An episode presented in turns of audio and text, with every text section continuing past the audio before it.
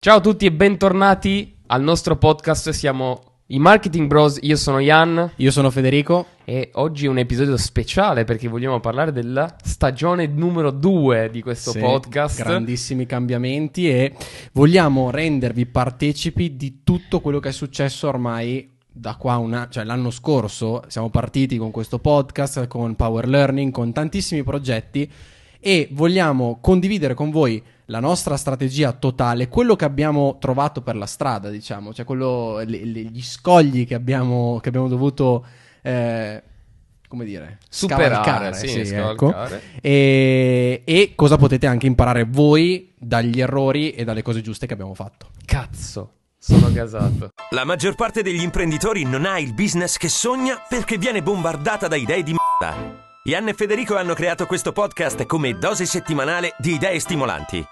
Federico è un imprenditore self-made, autore e stratega di marketing, specializzato in strategie di duplicazione clienti. Gestisce anche la sua azienda ed è il cofondatore di PLM Club e Dominance Media. Creator o atleta? Liberati dagli sponsor con un business su misura. Jan invece è passato da un libro di marketing quando aveva 12 anni a diventare stratega e architetto di crescita aziendale nel corporate world. Probabilmente il miglior stratega di marketing under 30 è ora investitore, il CEO della sua azienda di marketing e il cofondatore di Dominance Media e PLM Club, il club per imprenditori più esclusivo d'Italia. Goditi l'episodio, condividi se ti è piaciuto e visita marketingbros.it per più info. Enjoy! Ok, facciamo un bel tuffo nel passato, ripercorriamo tutta la storia Marketing Bros.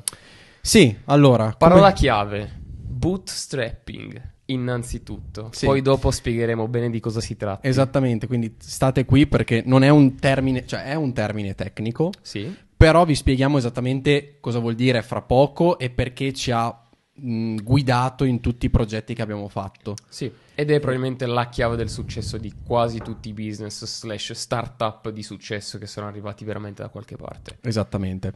Allora, ci siamo io e Jan, per chi non lo conosce, per chi non sapesse questa storia, ci siamo conosciuti ad un evento, quindi networking puro, cioè per proprio il concetto di networking dovrebbe essere quello, non quello che appunto la gente pensa. Ci siamo conosciuti a un evento da appunto conoscenze in comune e da lì abbiamo iniziato a fare appunto questa condivisione settimanale di, come dire, conoscenza. Sì, era un incontro alla settimana dove entrambi, ossessionati ovviamente dalla formazione, dall'imparare costantemente, ci siamo detti: perché non ci facciamo una call alla settimana dove io ti faccio il riassunto di quello che ho imparato, così me lo fisso nella memoria, e tu mi fai il riassunto di quello che hai imparato, così te lo fissi nella memoria, e in più ci scambiamo le conoscenze. Tra l'altro, chiunque... se stai ascoltando, se avete un'amica o un amico che sapete che è nella vostra stessa linea, qualsiasi campo sia, vi invito a fare una roba del genere perché gli effetti sono stati pazzeschi. Innanzitutto secondo me sono due le strade che ci hanno aiutato, nel senso che avevo sentito da parecchie persone,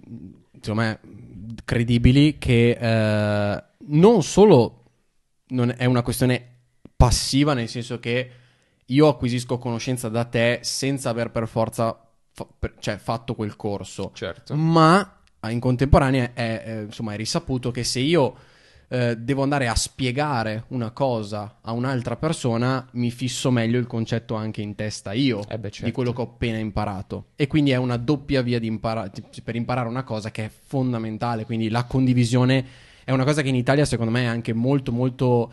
tabù, nel senso, sai, la condivisione della conoscenza sta venendo fuori un po' adesso secondo me, ma siamo stati sempre un po' gelosi, no?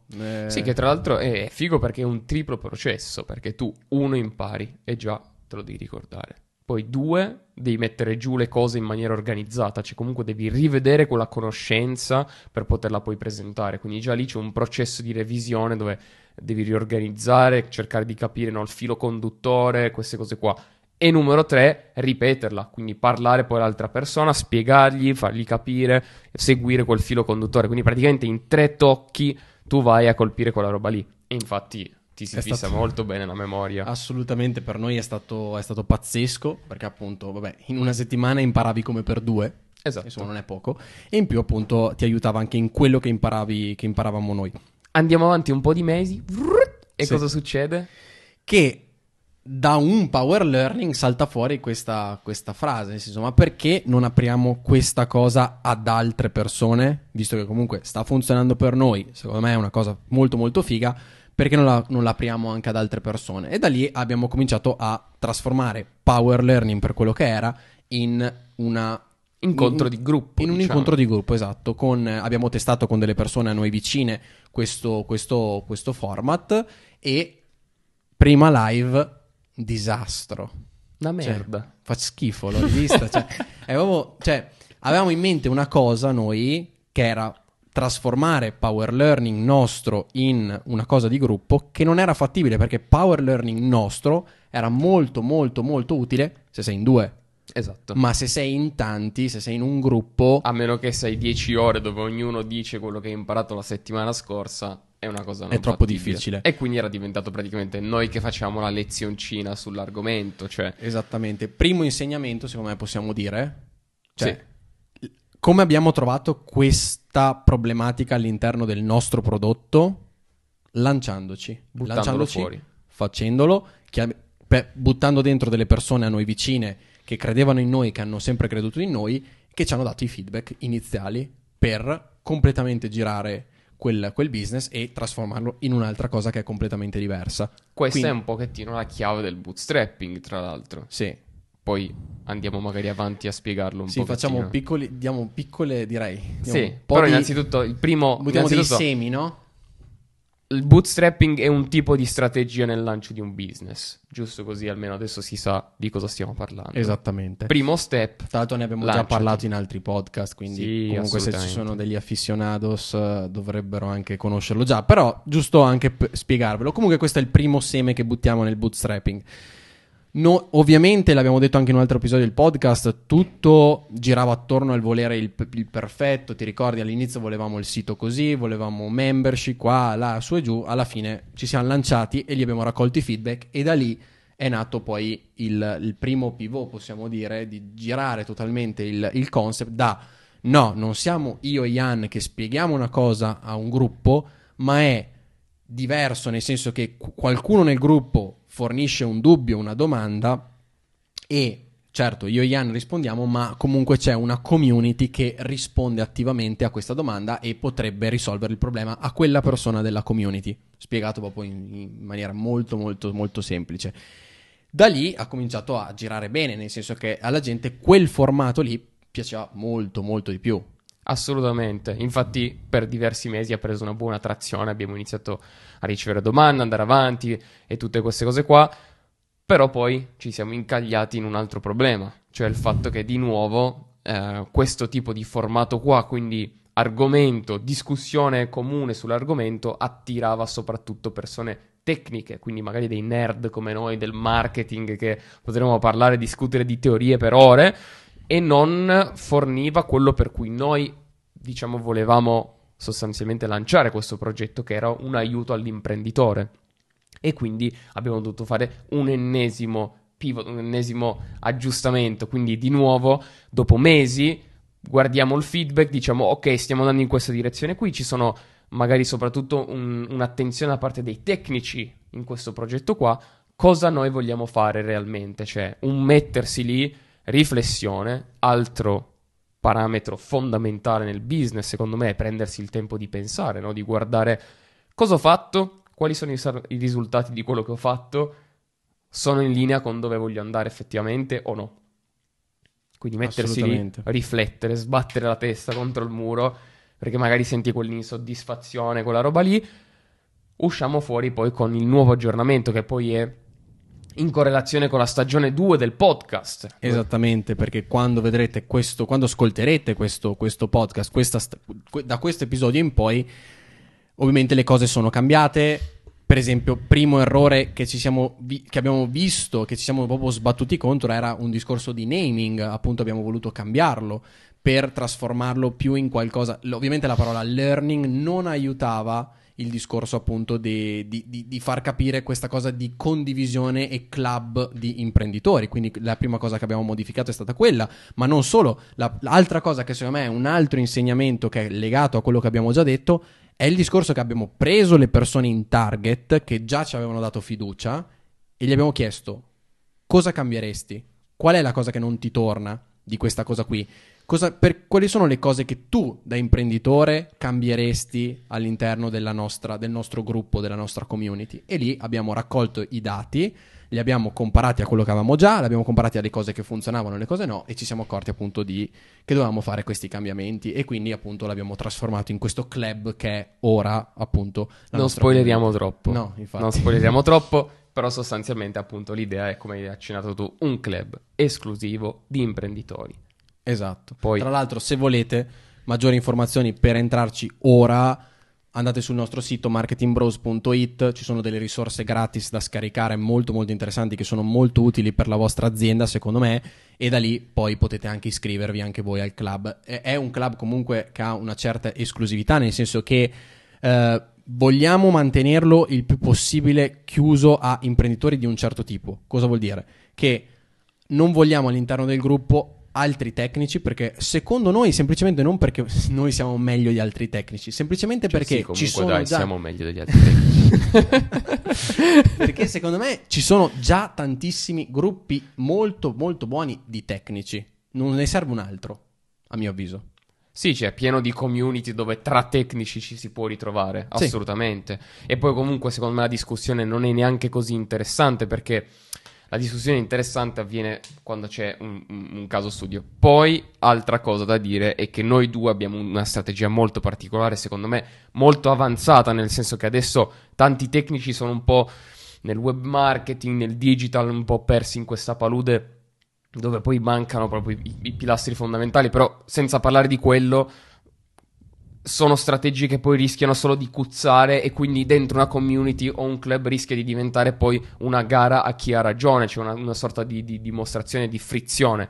Noi abbiamo i nostri principi che sono proven, che sappiamo che funzionano, cioè sono timeless, cioè nel senso durano nel tempo, non abbiamo bisogno di scontrarci contro cose contrastanti in quel senso lì. Abbiamo bisogno che ci sia una cosa streamline dove l'imprenditore possa sentire questa corrente. Se ti trovi in linea con la nostra operatività, cioè ti piace far soldi in generale dalle strategie più che i follower allora almeno dentro Power Learning c'è un processo che è più fluido. Questo è il motivo per cui non vogliamo tecnici. Poi abbiamo i nostri spazi dove invece siamo apertissimi a confrontarci anche con i tecnici, però al di fuori del club. Assolutamente. Però parliamo anche di altre cose, dai. Secondo me andrei un attimo poi di condimento, no? Abbiamo detto il piatto principale. Sì. Ci sono stati dei condimenti attorno.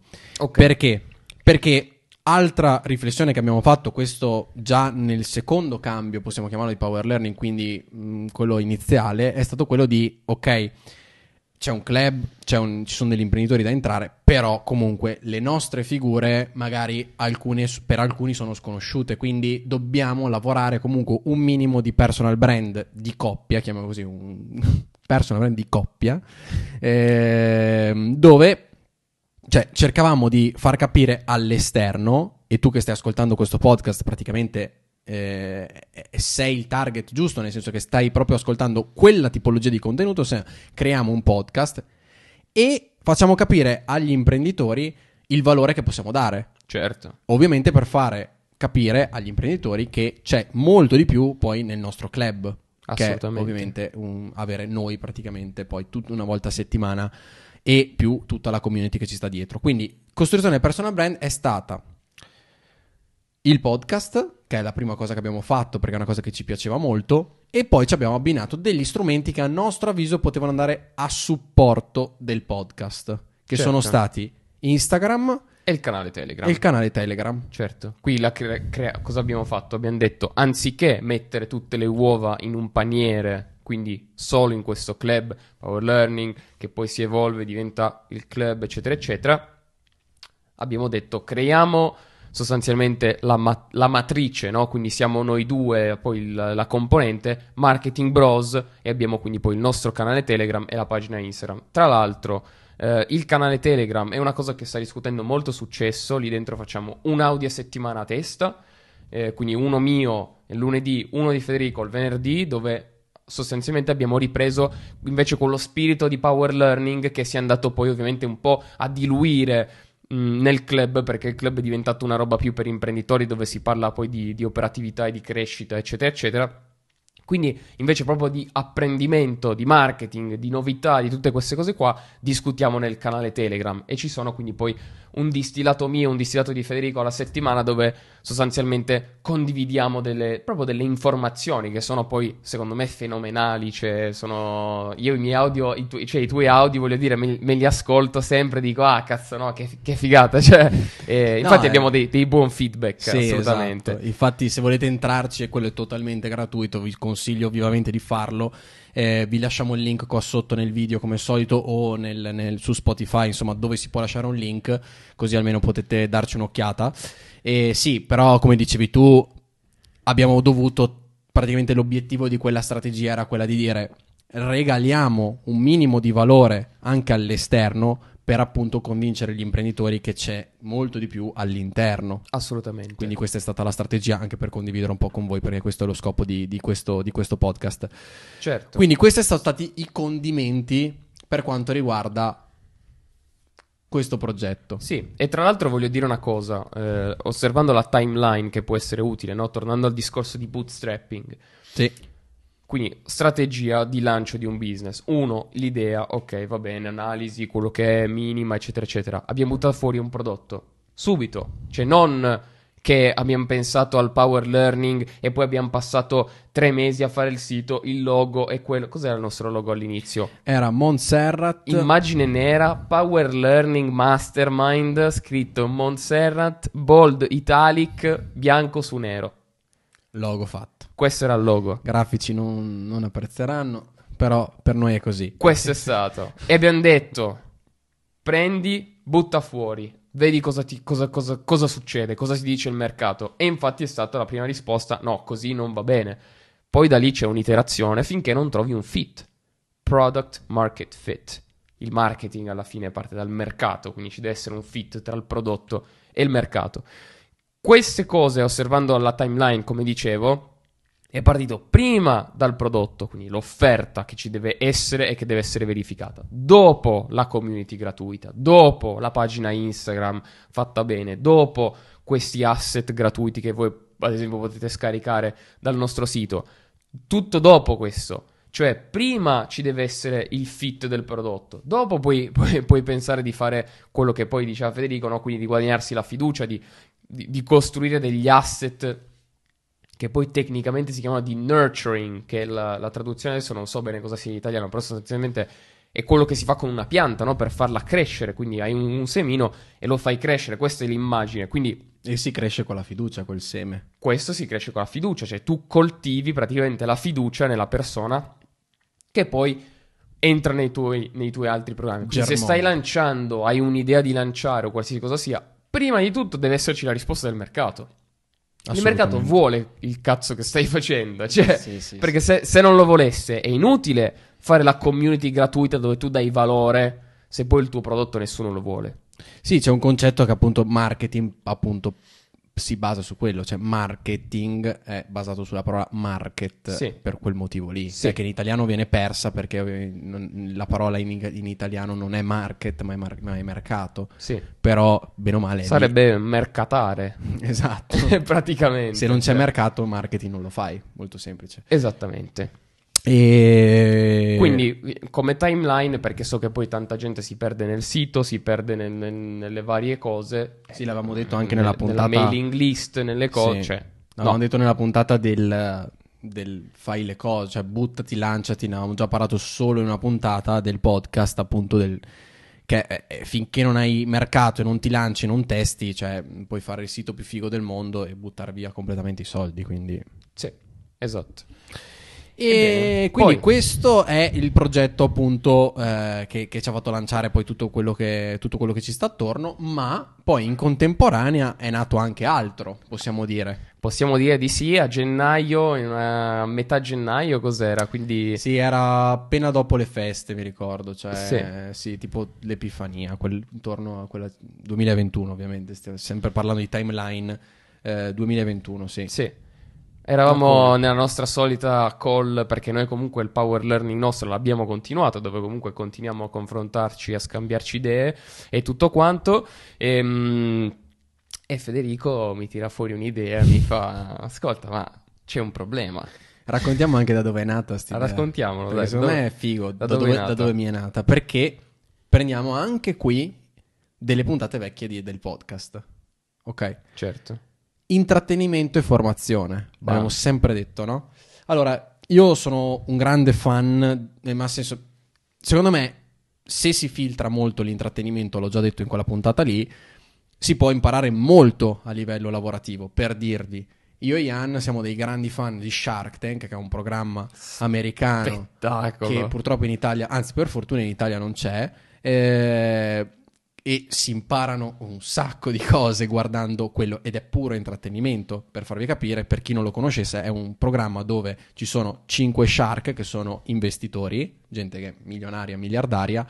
Un imprenditore va lì, fa una presentazione del proprio prodotto, che può essere una startup oppure un'azienda avviata, e cerca un investimento da parte di questi shark, che però semplicemente le domande che questi shark fanno all'imprenditore sono un corso. Sì, ti fa capire esattamente, ma poi comunque anche quando gli dicono non investo perché, o investo perché avrei voluto vedere questo, o comunque fossi in te farei questo e quest'altro, ci sono tantissimi spunti lì dentro, assolutamente. Assolutamente intrattenimento, però comunque... Ma anche dagli imprenditori che vanno lì, no? Dicevamo anche l'altra sera... Cioè, gli imprenditori che vanno lì a fare la presentazione arrivano con un prodotto super figo, con tante vendite, e spiegano come sono arrivati a quelle vendite, e lì ci sono insegnamenti di marketing, no? Perché appunto ne parlavamo. Ecco, queste sono per spiegarvi come è nato questo nuovo progetto. Perché? Perché stavo guardando una serie su Netflix, in italiano si chiama I Ribelli, che è la storia praticamente di Jimmy Iovine e Dr. Dre. Quindi sono, mi sembra, 4-5 episodi dove vi raccontano tutta la vita di questi due geni, per arrivare al punto, appunto, per chi non lo sapesse, Jimmy Iovine è il co-founder di Beats by Dre, cioè l'hanno studiata insieme e poi l'hanno venduta a Apple per 3,4 miliardi, mi sembra. Una exit che ci sta, devo dire. Sì, e sono comunque rimasti dentro, nel senso che adesso Jimmy Iovine è il CEO di Apple Music, e Dottor Dre mi sembra che sia sempre dentro comunque alla board, non mi ricordo. Perché mi collego a questo? Perché ho pensato, poi a un certo punto ho detto: cavolo, però questi artisti, queste persone sono dei creator, creano del contenuto per intrattenere una audience, che può essere piccola, grande, media, gigante, quello che è, ok? Però il loro focus principale è quello. E purtroppo per loro, essendo quello il loro focus principale all'interno della loro vita, cioè nel senso che comunque le loro ore della giornata le devono dedicare la maggior parte alla creazione del contenuto per intrattenere quella audience, ovviamente il discorso guadagno deve passare in secondo piano. Certo. Per forza di cosa, perché sennò non puoi essere un creatore di contenuti di un certo livello, perché cioè, difficilmente possono coesistere queste cose. E quindi queste persone solitamente si affidano a sponsor, a agenti, collaborazioni, agenzie, eccetera. E mi si è accesa la lampadina, e mi si è accesa perché? Perché Dr. Dre, per chi non lo sapesse, ha inventato Beats by Dre perché ha rifiutato, fondamentalmente lui, un po' sicuramente la storytellata, sicuro, però per dire, era lì che stava cazzeggiando nella sua casa in California, e si è trovato con Jimmy Iovine e gli ha detto: guarda, questa azienda di scarpe mi ha chiesto di sponsorizzare sneakers, però io mi metto sempre le stesse sneakers, non sono proprio ideale come sponsor. E Jimmy Iovine gli ha detto: tu non devi sponsorizzare sneakers, devi sponsorizzare speakers. E il giorno dopo si sono trovati in ufficio e hanno fatto Beats by Dre, hanno fatto i prototipi, hanno fatto le cuffie e le casse per la Beats. And the rest is history. Esatto. E mi sono collegato perché? Perché mi ha affascinato tantissimo questo lancio, questo spirito imprenditoriale di Jimmy Iovine di dire: no, vaffanculo lo sponsor, lo facciamo, fai la tua cosa. Fai la tua cosa. Certo. E da qui nasce Dominance Media. Boom.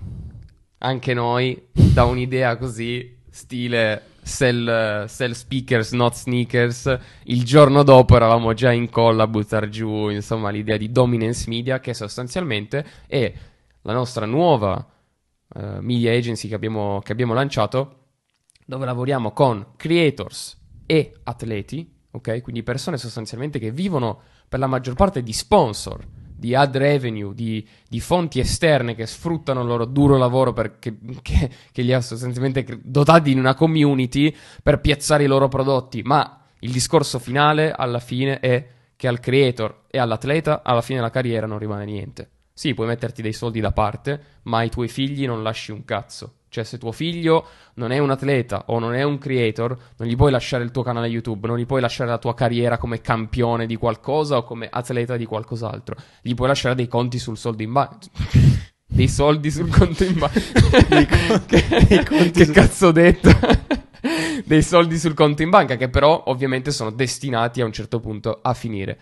Quindi Dominance Media si propone di lavorare con queste persone per creare degli asset che siano timeless, che sorpassino le barriere del tempo, che non siano legati alla tua carriera, agli sponsor, a queste cose qua, per uno rendere liberi gli atleti e i creator dagli sponsor, e due lasciare una legacy alla propria famiglia, cioè creare qualcosa di impatto. Quindi, detto in parole povere, lavoriamo con i creators e gli atleti e creiamo loro un business su misura, dove sfruttiamo sostanzialmente i loro asset già esistenti per lanciarlo, e poi ovviamente con tutte le nostre conoscenze, i nostri contatti, scaliamo il business a dei livelli impressionanti, e così lasciamo a questi atleti, insomma, qualcosa che li renda liberi. Qualcosa di loro. Esatto, li renda liberi da questo ciclo di o creazione contenuti costante o questa paura. Appunto, guardavo un'intervista di un atleta UFC che diceva "I am well aware that one day the press won't call me anymore", cioè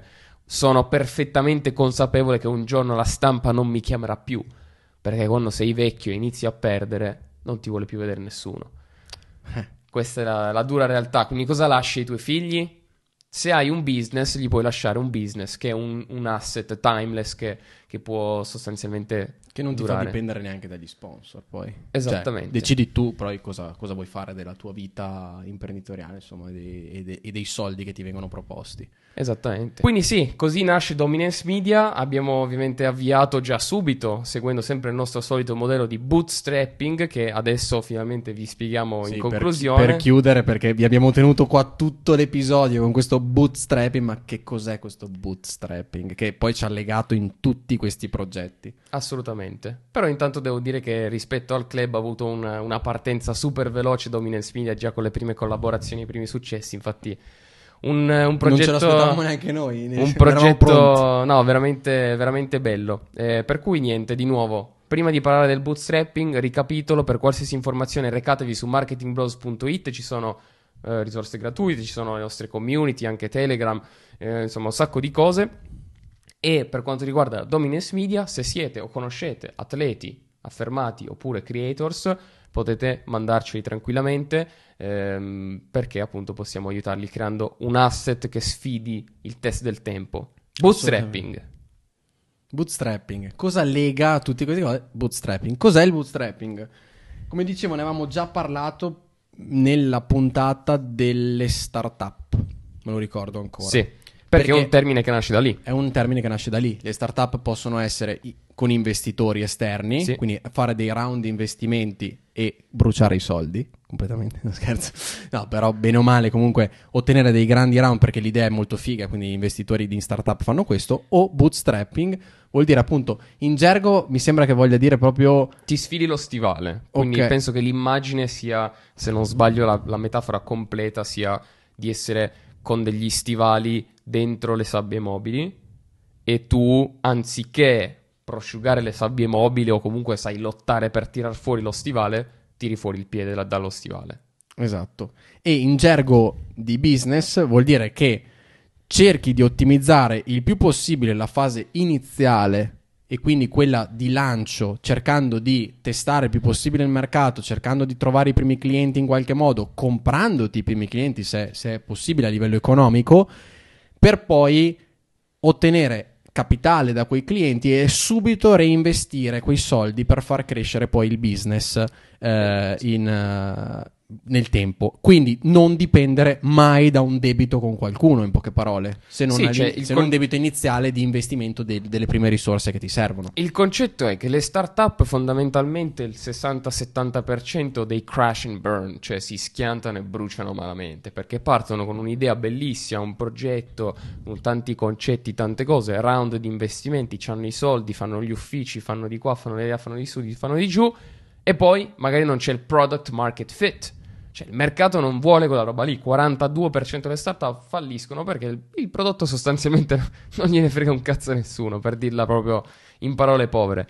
Quindi il bootstrapping è proprio il contrario. Cioè io non prendo soldi dagli investitori perché non ne ho per lanciare il mio prodotto. No, io lancio la versione basica, più basica possibile del mio prodotto, più semplice e brutta possibile del mio prodotto, per vedere se il mercato è interessato a quella roba lì. Se il mercato mi dimostra un interesse, allora lavoro per migliorare il mio prodotto, il mio servizio, eccetera eccetera, e quindi poi ovviamente avrò più vendite e continuo questo ciclo finché non riesco a sfilare entrambi i piedi dagli stivali e sono fuori dalle sabbie mobili, no? Questa è l'idea. Dopo debito e investimenti vanno benissimo, sì, perché sì, ovviamente sì, hai già una prova, ma tante startup si piantano proprio per questo motivo qua.